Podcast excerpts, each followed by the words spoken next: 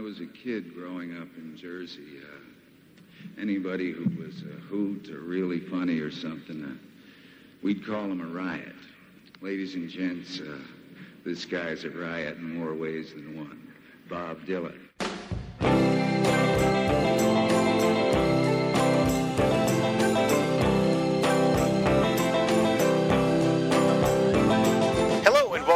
Pod Dylan, the show that celebrates the work of Bob Dylan one song at a time. A proud member of the Fire and Water Podcast Network. I am, of course, your host, the freewheeling Rob Kelly, and joining me this week to talk about Bob Dylan's great little ditty, "You Ain't Going Nowhere." Is writer and obsessive Dylan fan. Obsessive is that the right word? Uh, fair, fairly, fairly. Fairly obsessive Dylan fan. Dan Budnik. Dan, thanks for doing the show. Oh, of course, Rob. It's, it's great to be here. I'm, I'm excited to talk about Bob. Awesome. Yeah, I was very excited. Dan was uh, one of the first commenters on one of the episodes, and he was like, "I'm a giant Dylan fan. I want to be on the show," and I love that because that's that's how I'm going to find people is people letting me know. Uh, because of course, you know, all the other shows on the network are comic related, so Bob Dylan just does not come up very much. So I have to kind of find these people all on my own. Um, yeah, luckily there are some comic fans who enjoy Bob Dylan, and uh, that's whew, lucky for us. Yes. Uh, let me before we start on you ain't going nowhere. Like, what's your sort of history with Bob? When did you discover him? What's your whole? Have you seen him in concert? That that sort of thing. Uh, my my history with Bob is that um, is is runs parallel with my history in listening to jazz music. In that around 95, 96, I kept buying Bob albums and random jazz albums and not really enjoying them. And so, Okay. so it was like I, people would say, "Oh, Highway 61 revisited," and I was like, "All right." And I, I bought it. I love Desolation Row, every single second of that song. But the rest of the album didn't grab me. At the same time, people said, "Buy Miles Davis, Kind of Blue." Didn't do anything for me. Then I, I think after Highway 61 revisited, it was the Basement Tapes, which we'll be mentioning in a few minutes. Yep. And then Oh Mercy was the third one. And then finally, what happened is I found um, somewhere in um, Los Angeles, I was in a UCD store early 97, and I found a cheap copy of Biograph on CD. Oh, that's good. Yeah. And I and I thought, here we go. I'm gonna, I'm trying this one, and I brought and I absolutely loved it. It was like, here we go, here it is. I've just been, I, I needed a, a a broad overview Right. rather than um, one specific album, and that pulled me in. And I just basically started with his first album and just started buying them. And I still don't have all of them yet, but but I have Oh, which which ones are missing? Which ones are not in the collection yet? Uh, well, Planet Waves Okay. is okay. one. Um, Under the Red Sky. Okay. Some of the mid '80s stuff. Oh well, that yeah. don't don't be in not- any real hurry to pick up Empire Burlesque. has, has not hit me yet. Those are sort of the main ones Okay. at the moment. and uh, I've never actually seen Bob in concert, Oh, and I, okay. I, I feel awful about that. But it's it's every time I hear about him in concert, it sounds like such a crapshoot that I'd kind of prefer to keep my memories of these songs rather than possibly see him do a song and I come back and listen to it later and go, "Boy, remember when Bob did that to this song?" remember when he murdered it? Yeah. you remember when he destroyed it? He could never hear it right again. So, so I'd like to, but I'm I'm a little reticent. I'm hoping someone will buy me a ticket and take Ah. me. okay. Th- then I'll go. But so far, no one has. Is your wife not listened to this? Does she not know? I mean, you must have said this to her at some I point. have my, well, my wife's a huge Springsteen fan, as am I, Right. And we've seen Bruce twice together. Okay. Um, but I, I I haven't been able to wrangle her to surprise me with I Bob see. tickets. Okay. And it's it's funny if you're a Springsteen fan. I mean, like, not this is not meant as criticism of either man, but it's like if you're a Springsteen fan and you've seen Springsteen concerts, it would be tough to necessarily get the same charge out of a Dylan show because Springsteen kind of wants to. I think Springsteen wants every fan to walk out of the stadium Yes. thrilled with what they just saw. And if he has to sing for five hours, that's what he's going to do. Uh, Yes. Yeah. And Dylan is just like, I don't care. Yes. you know? that's that's and there, there's something about that that I, I love the thought of, but my sort of my wallet and my sort of my person ha- hasn't made it there yet. It's got to do. I got to do it soon. I think, but um, yeah, I'm a bit I'm a bit lax there. But I can you know listen to his, his albums and such all day long. All right. Well, that's excellent. That's perfect. So, uh, yeah, anyway, so we're going to get to You Ain't Going Nowhere. This was a song, of course, Bob uh, wrote uh, with the band when he was doing the basement tapes in the, uh, what would eventually be called the basement tapes in the mid 60s. And this was a song that, you know, like a lot of the basement tapes were picked up by other artists and just taken off. And so it became, I think, a hit for other people before anybody ever heard Dylan's version, because of course the basement tapes weren't released until 1975. But then Bob himself re recorded it, confusingly, in, in 1972 for Greatest Hits Volume 2, and that version sounds nothing like the basement tapes version. That version is done uh, with just him and his friend uh, Happy Traum, which is a great name, yes, uh, on banjo. And it's that, as much as I like the basement tapes version, and I do, mm the version he does on Greatest Hits Volume Two, I would I firmly put on my top ten all time favorite oh, Dylan wow. songs. I mean, it just it just is, and we can get to the reasons for that in a moment. But we should start with the Basement Tapes version. So why, uh, like, this was one of the songs you mentioned that you would like to talk about. So, yes. so why is that? Well, um, first off, uh, I, I, first heard this song on "Sweetheart of the Rodeo," the Byrds album. Right, right. I think they were like um, the first guys to cover it. I think. I believe so. Yeah, and and the interesting thing about their versions is they do that thing that the Byrds do to most of their Bob covers is they make it catchy mm-hmm. and pop with the country edge to it. Um, but they, they make it feel like when you get to the end of it that it's almost like it's like you've eaten a cream puff or something. There's like there's there's like you've heard all these lyrics, but you're so busy. Da da da da da da da da. It's meant it hasn't meant anything. You know, sort of like okay. sort of like with Mr. Tambourine Man, when you hear their version and then you listen to Bob's, you're like, wow, I could listen to Bob do that, sing that song for 30 minutes. Yeah, Whereas they're very the, starkly different. Those two songs. Yes, those two interpretations. And, um, and the second time I heard this song was actually in a movie, which I can mention later. It's it's not a well known movie, hmm. but I was uh, I'll I'll tell you about that in a few minutes. You got me curious. But, I'm trying to think of what. Oh, I, I, I can tell you what it is now if you'd like. Yeah, what is it? It's it's called Curse of the Headless Horseman. It's from 1971. It was made by a gentleman. Oh, I want to say his name was Len Kirkman. Why on earth did I write this down? Um, he it went out on a double feature with a movie called Carnival of Blood and Carnival of Blood is best known for having the first appearance by Burt Young, the first on-screen appearance by Burt Young from the Rocky films, and um, that that double feature. It's kind of super low budget, kind of grindhouse horror. And uh, Curse the Headless Horseman is about a bunch of hippies that take over like an old west attraction town kind of thing.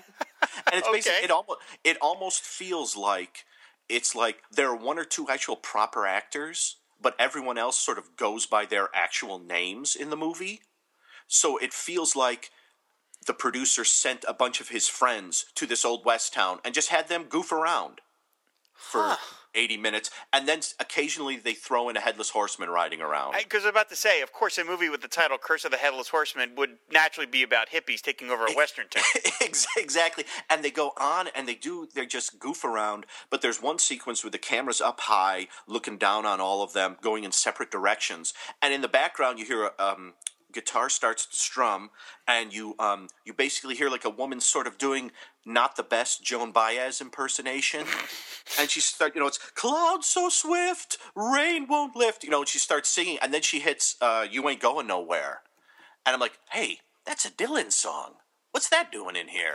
You are completely flummoxing me. I've never heard of any of that. I heard of Carnival of Blood, but I've literally never heard of this movie, and now I'm looking it up on IMDb. I, it just is totally new to me. And the fact that it features a this low rent movie features a Dylan cover, like it's it's it's almost what? you you'd almost miss it uh, when you because it, I I probably watched it was maybe like the second time when I was like because my because literally it's hippies goofing around for about 40 minutes of the, the first half of the movie and then the song starts up and they do change the lyric to tomorrow's the day my man's gonna come oh i Oh, I hate when they do that. well, yeah, Bob Bob hated it when uh, McGuinn screwed up his lyric. That uh, luckily he never heard the uh, Curse of the Headless Horseman version. Wow, I, I, it's basically it's got like a hippie sing along feel. Like they don't know what the song's about either, and they're just they're all a little high and they're just singing and unbelievable. It's, it's a straight. I forget when it occurs in the movie. I should have written down the time on it, but you could something weird released it on DVD with Carnival of Blood, maybe 2002. I think it might be still available. If I can track this down, you are hereby booked for Film and Water podcast because that would be awesome. We Oh, could do a double feature. Yeah. Carnival Wow. of Blood. Uh, my wife and a very good friend of mine were able to get me to a showing of that. Um, they actually kind of arranged the showing of that on a big screen for my 40th birthday. oh, oh my goodness, that's So- tremendous. So that's that's a double feature that's close to my heart. But um, yeah, that's it's uh, Oh, but the, yeah, the, the it. poster has got a the headless a guy headless guy with a demon horse in a cemetery, Yes. and he's holding a severed hippie head. Yes, That yes. all right. I got to try. All right, okay. Let's just put a note. Buy that. All right. it's Carnival of Blood. Wow. Okay. And um, so yeah, so that's the second place I heard it. And This and show then has not gone in the direction I thought it was. I, I I apologize. No, no, no. It's I'm- great. I'm right back in the basement now. Th- then I bought the basement tapes and I heard it on there, and I was like, "Oh, there's that song I keep hearing everywhere." And um, I uh, it's it's weird because I'm I'm not a big fan of the band. I I've tried numerous times and failed, and and the basement tapes. I, I actually like the basement tapes when you listen to them chronologically and it sort of starts off almost i think one of the band members said this like bob doing like a musical history lesson Right, right, right. and then and then as they go along there are more and more bob songs Yeah. and i sort of love listening to it like that um, but uh, but there's sort of that that thing where a lot of the sound of the basement tapes like the music is played very almost quietly or or um, not quietly but um, uh, I'm not I'm not coming up with the word, but it never like goes the well. Bob and his friend with the banjo sort of are more buoyant and loud than the Oh, it's very laid back. Yeah, I mean, every everybody here was stoned off their Oh, asses. I yes. mean, they are flying high over the Rockies at every iteration. Yeah, yeah, yeah. It's yeah. None of them are. There isn't any real like leaning into the microphone. You really feel like they're all sitting down. yeah, you maybe know- there's one mic dangling in the middle Yeah, of the room yep. or something like that. Yeah. Yeah, that's and uh, so so it, it takes me a while to sort of get into the basement tapes. Um, but uh, but yeah, I first heard you ain't going nowhere there, and I just um, the the first thing that surprised me with the basement tapes version is that Bob speaks every verse instead of singing it. Mm-hmm. Yeah, he kind of talk sings in the the basement. Yeah, and one, and, it, and it's funny because I kept listening to it, waiting for him to sort of burst into the you know uh, uh, clouds so swift, rain won't lift kind of thing, but he Mm-hmm. doesn't. He's very much like clouds so swift, rain won't lift. and then you think, now how did McGuinn get that lyric wrong? right. and and there's an and and something I I uh, I did with the song, and I know um, on one of the past uh, Pod Dylans, I think it was uh, Absolutely Sweet Marie. okay, right. I think you guys discussed like not giving um, sort of firm interpretations to it and kind of leaving it loose. And so I thought, why don't I come up with a firm interpretation of it? okay. and I did. I came up with two. One my wife really loves. One I the other one I think works just as well, and I can give them to you real quick, or, or try to. Go right ahead. Uh, I I think what it is, and I'm I'm I'm holding the lyrics in front of me, so I'm getting it here. Um, one of them is is the obvious thing that it is about a man in the wintertime in the middle of nowhere waiting for his bride to arrive the next day. Now, whether the bride is um, uh, just on vacation and returning from somewhere, whether they're getting married the next day, or whether it's, I almost feel like it might be like a mail order bride showing up on a stagecoach or something. All of Bob's songs could possibly take place in the Old West. I Um, Yes, feel like yes, every one this- of them. this one definitely feels like it might. Um, and now there there is a feeling in the first verse because it's cloud so swift, rain won't lift, gate won't close, railings froze, get your mind off wintertime, you ain't going nowhere. And then the, the chorus is about his bride showing up tomorrow. Right. For for a brief second I think, could he be there with someone else then? Hmm. And you know, like having one last fling or something? Oh boy, I've never. All the times I've listened to the song, I've never thought of that. Po- possibly, but then I also thought maybe he's because right after he says "you ain't going nowhere," background vocalists join him, and I think maybe he's talking to the band. Maybe he's saying, "Hey, band, don't go anywhere. My bride's showing up tomorrow," and then join him singing along. Um, the rest of the lyrics, I don't think bear out that um, a fair thing. I don't think. Um, but but what what it sort of is is it, it gets more sort of stream of consciousness. Oh, yeah. and nuttier as it goes along. Yeah, Genghis Khan makes an appearance. in Genghis, yes, and with the exception, and and maybe when I'm done with this interpretation, you you can give me your thoughts on this. With the exception of the end of the fourth verse, where things for two lines kind of go back to stopping stream of consciousness and almost become straightforward again. Um, and so so the song is either about a guy who's super giddy about his love showing up the next day, and he tries to keep it under control, mainly by speaking all the verses. But his mind goes loopier and loopier, and he just starts free associating, getting crazy. But when he gets to the chorus, he lets out a big woo wee, and he's he kind of nails it again. And so, so, so for that, that's one interpretation. It's just it's simply a not a love song per se, but an I'm in love song. Mm-hmm, and I'm, mm-hmm. I'm kind of lo- losing my mind a little. And then the second interpretation, which is the one my wife loves, is that it is a man by himself in a cabin somewhere, freezing to death. and, and you ain't, and you ain't going nowhere. Is spoken to himself. Oh, okay. yeah, continue. there there yeah so so it's it's you ain't going nowhere. Get your mind off wintertime you ain't going nowhere. Is sung to himself in possibly like first stage hypothermia. And so he breaks into this rousing chorus. But then because it is a song he has to return to a verse. But as each verse goes along things get goofier and goofier with one moment of clarity right at the end then the final chorus, and then it ends. And the thing about that that version is that version actually leads into the second version Bob did. So that's like part one of the interpretation. wow. So there, there's those are my two. And can, can I just discuss real quick that fourth verse with Go- you? yes, absolutely, yes. So it's Genghis Khan. He could not keep. And here's the point where you think he's either completely high on something or life, and his his wife is about to show up, or he's succumbing to something. Genghis Khan he could not keep. All his kings supplied with sleep. We'll climb that hill no matter how steep when we get up to it. Now, first he forgets to sing the, the title. You ain't going nowhere Right.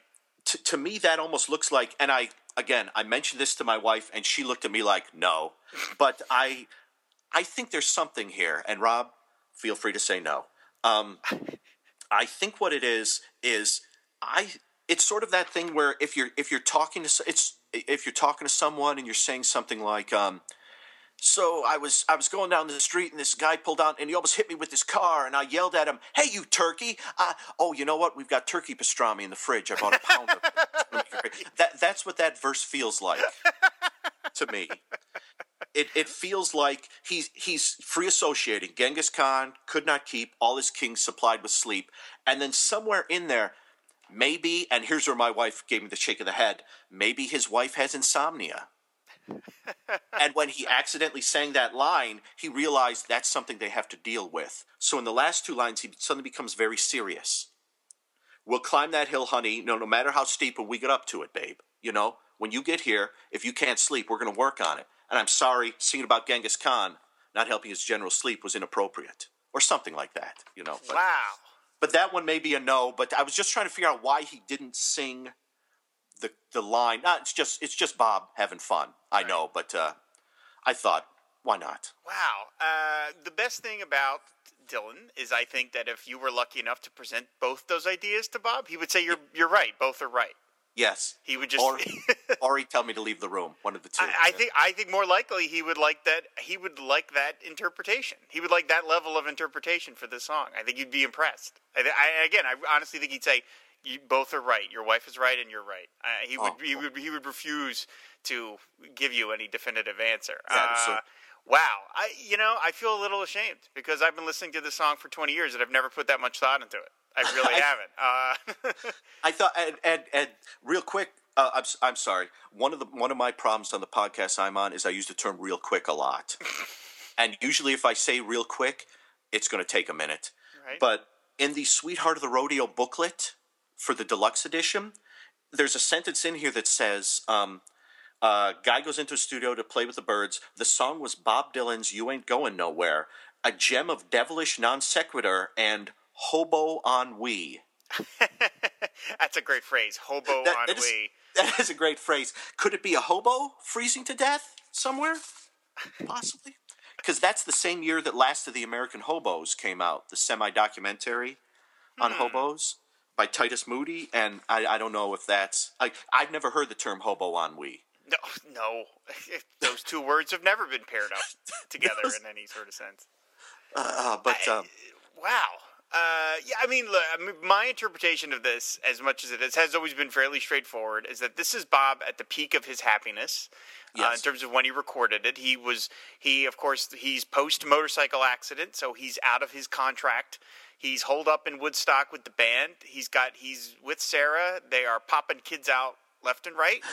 uh, he's just having a good time, and this is you know for all of Dylan's seriousness and his you know times they are changing and you know lonesome death of Hattie Carroll.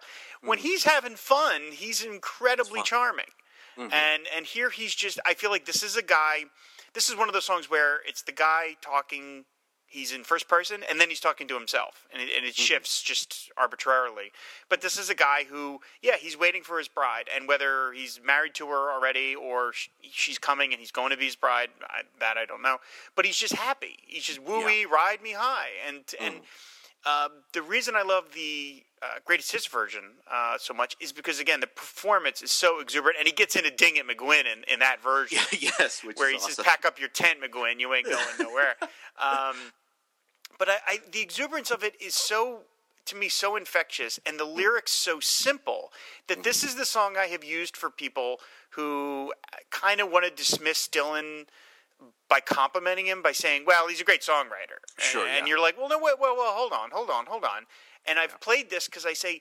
To me, this song means so much to me because of the musical performance, not Yes. because the lines are particular. I mean, mm-hmm. "Clouds So Swift," "Rain Won't Lift," "Gate Won't Close," "Railings Froze" is hardly "Desolation Row." yes, yeah. Uh, so, but but that doesn't mean it's bad or worse or anything. It's just a different approach, and I love the simplicity of it. And especially again, the the Greatest Hits Volume Two version, he sings even more nonsense stuff where he talks Yeah, about the uh, a, a gonna- fish that talks and a, what is it? A, a fish that walks and a dog do- that a talks. fish that walks and a dog that talks. I mean, it's just gibberish, Mm-hmm. really. But it's it's he's so happy about he's he's either he's happy or he's channeling a guy who's Yes. so happy that his bride is coming Mm-hmm. that he's just he's just talking not and, and I think that dovetails back into what you're talking about which is the stream of consciousness Mm-hmm. you know so in, in my version the guy's not slowly dying of hypothermia he's just Well- really happy he's he's uh, well. I, there there is when I if I uh, when we get to the properly to the the, the are, are we at the greatest hits version yet? I think we are maybe at this point yeah Okay, because I can, um, uh, yeah, because the the joy of the greatest hits, because I've had them on a playlist, the two of them, for the past week, and I just hit play and I listen to them over and over again, and there is like a feeling of um, like a curtain being pulled away and the sun shines in, or you know, like you're, or sort of like um, to not to use another film reference, but have you ever seen To Catch a Thief? oh sure there's the scene where I think it's To Catch a Thief. If I get the movie wrong, there's a scene where like um,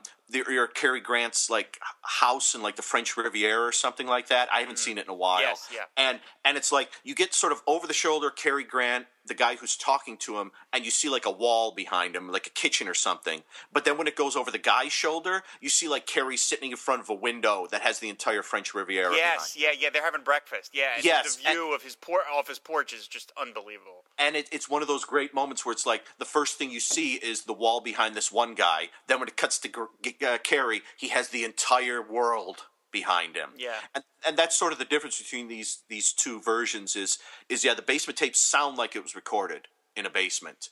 Whereas the greatest hits version, whew, the curtains fly open, the sun shines in, and even though there's probably half the instrumentation, it's so buoyant. Oh yeah, Happy Traum's banjo is just Oh, chunka chunka chunk, and it just peppers the song with such an energy, and he he just sounds like he's having such a great time. I mean, just that that again, that's something that's so infectious. And you know, going back to what you were talking about earlier about never having seen Dylan because you're a little afraid. I totally get that, and there have been moments where I'm like, "Why is Bob doing that to that song? Why, why, why is he kick? Why is he putting his boot on the neck of that song?"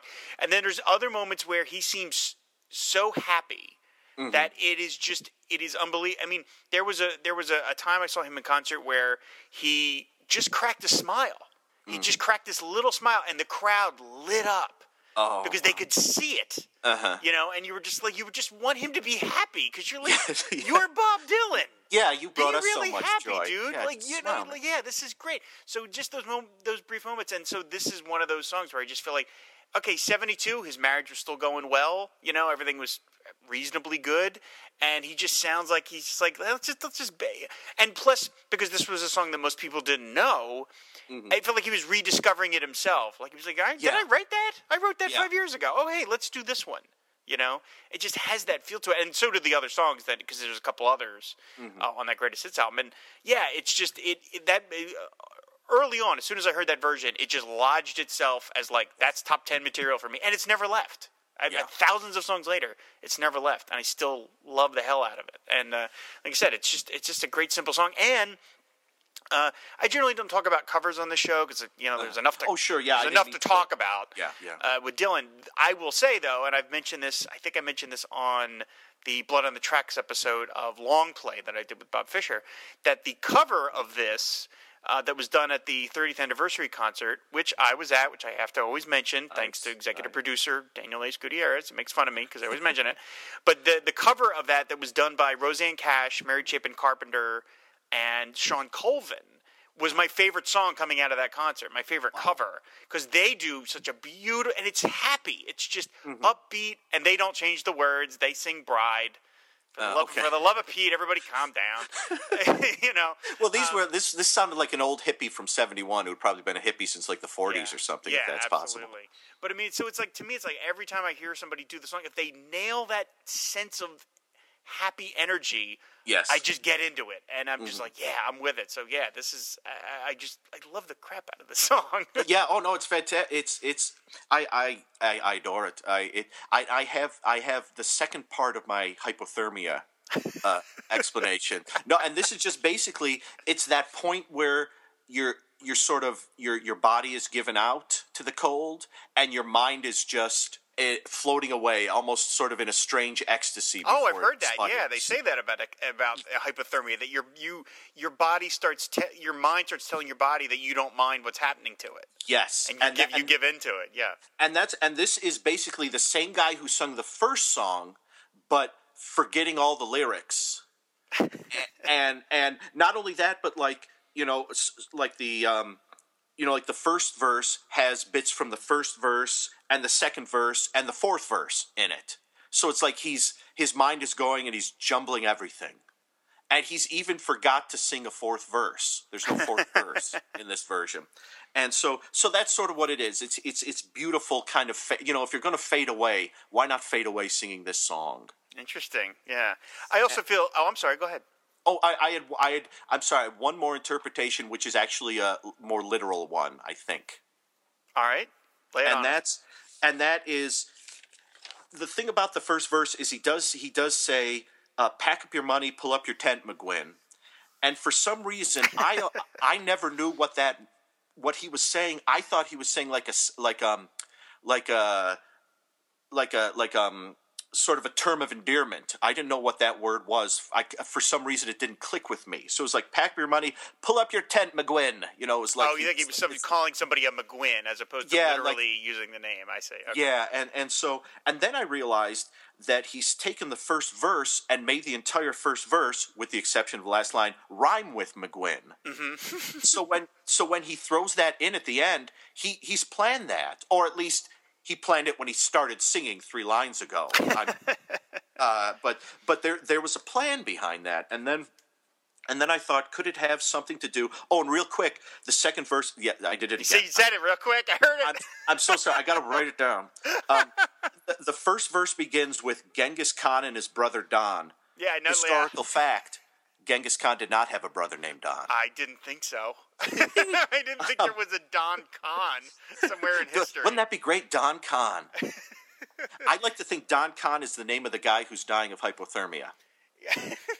Genghis is lesser known, less renowned, less was the- bloodthirsty brother. He was Don. the CPA for all the marauders. and everything. Uh, Much more. and I, I think I, I always thought one, it's Bob's having a lot of fun singing this, and two, I'm also wondering since he references McGuinn there, if he's kind of slightly picking on people who have covered his songs and done something wrong in it that he didn't like. I do feel like it's a little bit of a of a of an elbow to the ribs kind of thing. It's, it's sort of a yeah. little Like he's bit. he's deliberately gone in there and sung almost all the wrong words to this song. Yeah. and just to sort of say, hey, look, I did it wrong, but my song's a thousand times better than you did when you almost did it right.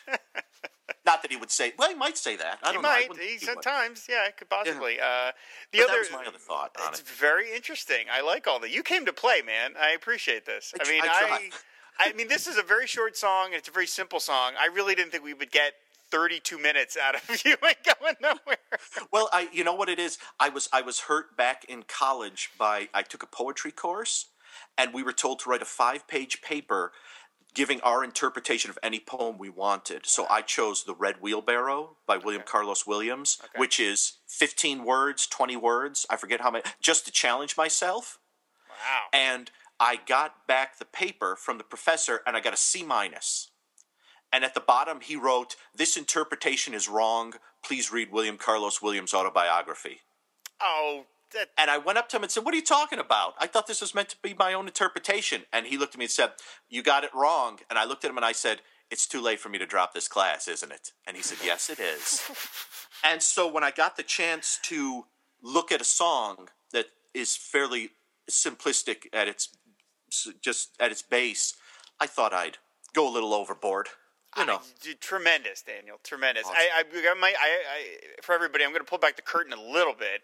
And Daniel, uh, the first song Daniel suggested that we talk about was Desolation Row. Yes. And I'm now thinking of, okay, we've gotten 30 minutes out of You Ain't Going Nowhere.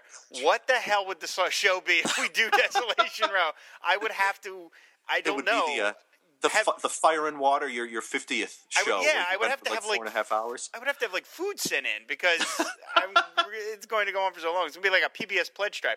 All right, the very last thing I will say about you ain't going nowhere, just because I, I, I want to get some level of like I thought about this more than two seconds, so that way I don't embarrass myself. Is it does? I love the sense of of, of place, and that again, it, and it works if you don't know it, but it also I think it works better if you do know the situation Dylan was in. Mm. When he wrote the the bit about I don't care how many letters they sent, morning came and morning went. Pick up your money and pack up your tent. To me, that is he is talking to both his record company, who were I think constantly besieging him to get back into the studio, and you imagine it was probably done via phone call and letter. So that I always took as that's so that's a Columbia record saying when are you going to record again? And he's Yeah. like, I don't care how many letters they send. morning came, morning I don't care. And then the bit about pack up, pick up your money, pack up your tent. We also know that his home in Woodstock was besieged by hippies. Uh, I mean, there's a there's a famous story where he came home to find a hippie couple having sex in his bed. And I've never heard that one. Yeah, that's yeah, hilarious. And, and that's got to be pretty upsetting, just aside from the cleanliness part of it. But just get out of my. What are you doing? And so, I mean, the whole reason Woodstock took place in Woodstock is because it was done in Dylan's backyard. They thought they could get Dylan to the show because they're like, well, he's right oh. here, and he didn't oh. do it. And so I got the sense that pack, pick up your money, pack up your tent is telling the hippies. You, you're, you're, you're, yeah, hit the road. You're coming here to get something out of me, and I don't want to give it to you. Mm-hmm. So pack up your tent and get out of here. And that to me is is that a little bit of that in there. It's Yeah, like I, I want to hole up here with my wife and my kids. Record company can wait. The hippies kiss off. Yeah, and he's in the basement playing Hank Williams songs Exactly. with the, the. He's so down there like, playing there with the band. Absolutely. So oh, the yeah. hippies. Yeah, oh, the those hippies, Darn, yeah. those darn hippies. Yeah, I mean, the, the, there's the reason why the band album is called "The Music from Big Pink" is because the Hmm. house that they recorded in was a giant pink house, and it was it was known as the Hormone House because there was so much sex going on in it. So they were having a lot of fun in the, They in were, the they basement were. tapes era. They really were. So anyway, that is you ain't going nowhere. I, anybody you can listen to it. It's it. You're going to hear a little bit of, of both versions at the end here. I just love it. Uh, I Daniel, Yes. you man, impressive. Oh, thank you, sir. Thank. Impressive. You. really, really came to play. So thank you so much for coming on. Of course. I really enjoyed this. This was really fun. Where can uh, people find you on the internet if they want to hear more of your crazy theories about things? Woohoo! Uh, well, I, I will start with uh, I'm on Twitter at Danny Slacks one S L A C K S Slacks. Uh, Facebook Daniel R Budnik. I'm on two podcasts. One is called Podcast Mania, which is ostensibly a horror podcast, but a lot of times we go off on tangents. I'm on another podcast that I co host um, called Made for TV Mayhem, uh, which is where we discuss made for TV movies. Oh, that's Um, fun. It is a lot of fun. Yeah, the um, our most recent episode we discussed uh, the Night Stalker and the Norliss tapes, okay. which are a lot, a lot of fun. Um, and um, I my writing at this moment, I have a blog called Some Polish American Guy Reviews Things, and it's Polish American Guy Reviews.blogspot.com. I am currently in the midst of reviewing episode by episode season two of BJ and the Bear, and yes. Yes, BJ and the Bear fans, when we get to the three part crossover with Sheriff Lobo, those episodes will be covered too. Uh, Ah.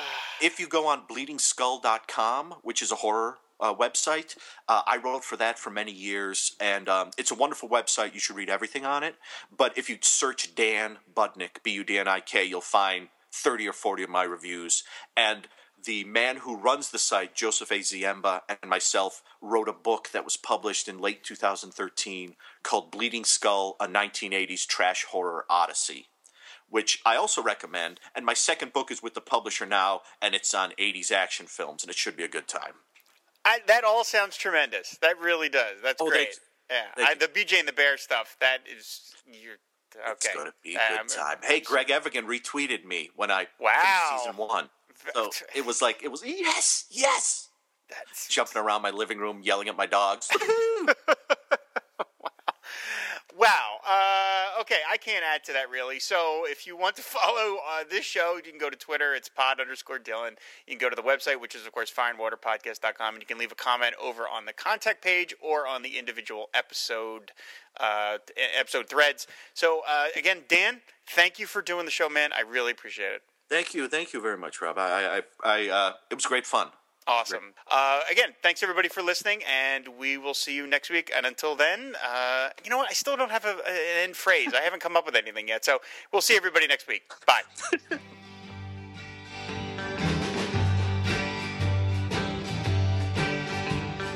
Clouds so swift, rain won't lift, gate won't close, ratings froze.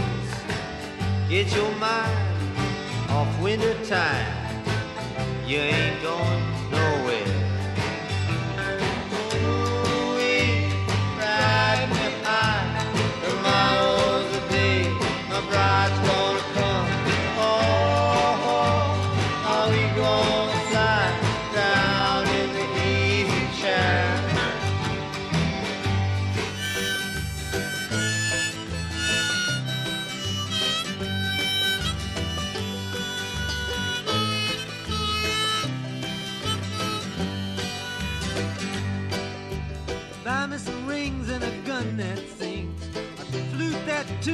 bee that stings, a sky that cries and a bird that flies, a fish that walks and a dog that talks.